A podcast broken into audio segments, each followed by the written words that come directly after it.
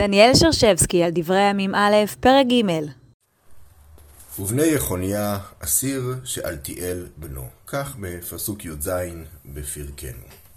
ליחוניה אומר הפסוק, הלא המלך יהויכין, היו שני בנים, אסיר ושאלתיאל. זה פרט מידע נוסף בתוך ים של פרטים שהפרקים הראשונים בדברי הימים מספקים לנו. אבל הפסוק הזה, המאוד אינפורמטיבי, מעורר את המדרש. המדרש הבא נאמר על הפסוק בשיר השירים, שבו נאמר, סימני כחותם על ליבך. המדרש בשיר השירים רבה מזכיר מקום אחר שבו מופיע חותם, בשבועת ירמיהו.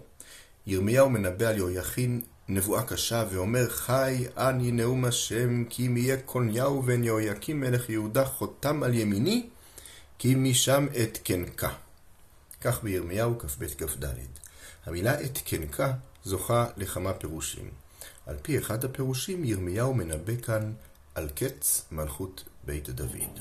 כך במדרש, דאמר רבי מאיר, נשבע הקדוש ברוך הוא שבועה שהוא נותק מלכות בית דוד מידו.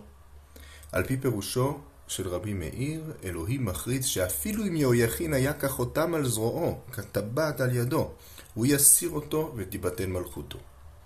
על פי רבי מאיר, אם יהויכין הייתה אמורה להיפסק מלכות בית דוד ולהיעקר.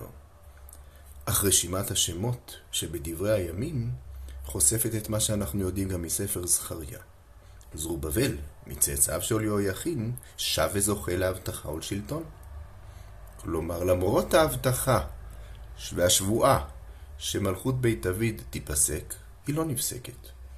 המדרש מציע כמה הצעות להפרת השבועה של אלוהים.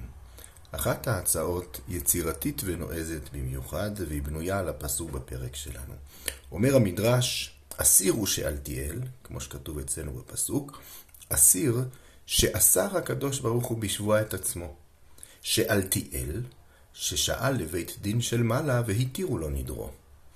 על פי הדרשה הזו, שמות בניו של יהויכין חושפים את הדרמה שהתרחשה מאחורי הקלעים. יש פה סיפור של שבועה והתרתה. השם אסיר מתאר את שבועת אלוהים, שאסר בשבועה את עצמו. השם שאלתיאל הוא ההתרה, שאל אל. המדרש משתמש בו בפרקטיקה ההלכתית, שמאפשרת לאדם לכנס בית דין ולהישאל על נדרו. כלומר, לבטל את הנדר. על פי המדרש, אלוהים נוקט בדרך הזו. הוא מכנס את בית דין של מעלה, והללו מתירים את נדרו.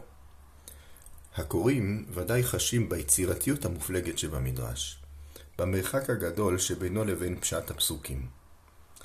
אבל נראה שהדרשן בדבריו מביא לידי ביטוי את החוויה שגם ספר הימים מדגיש, וזו האהבה האלוהית למלכות בית דוד. הקשר של אלוהים למלכות בית דוד גובר אפילו על השבועה שלו עצמו.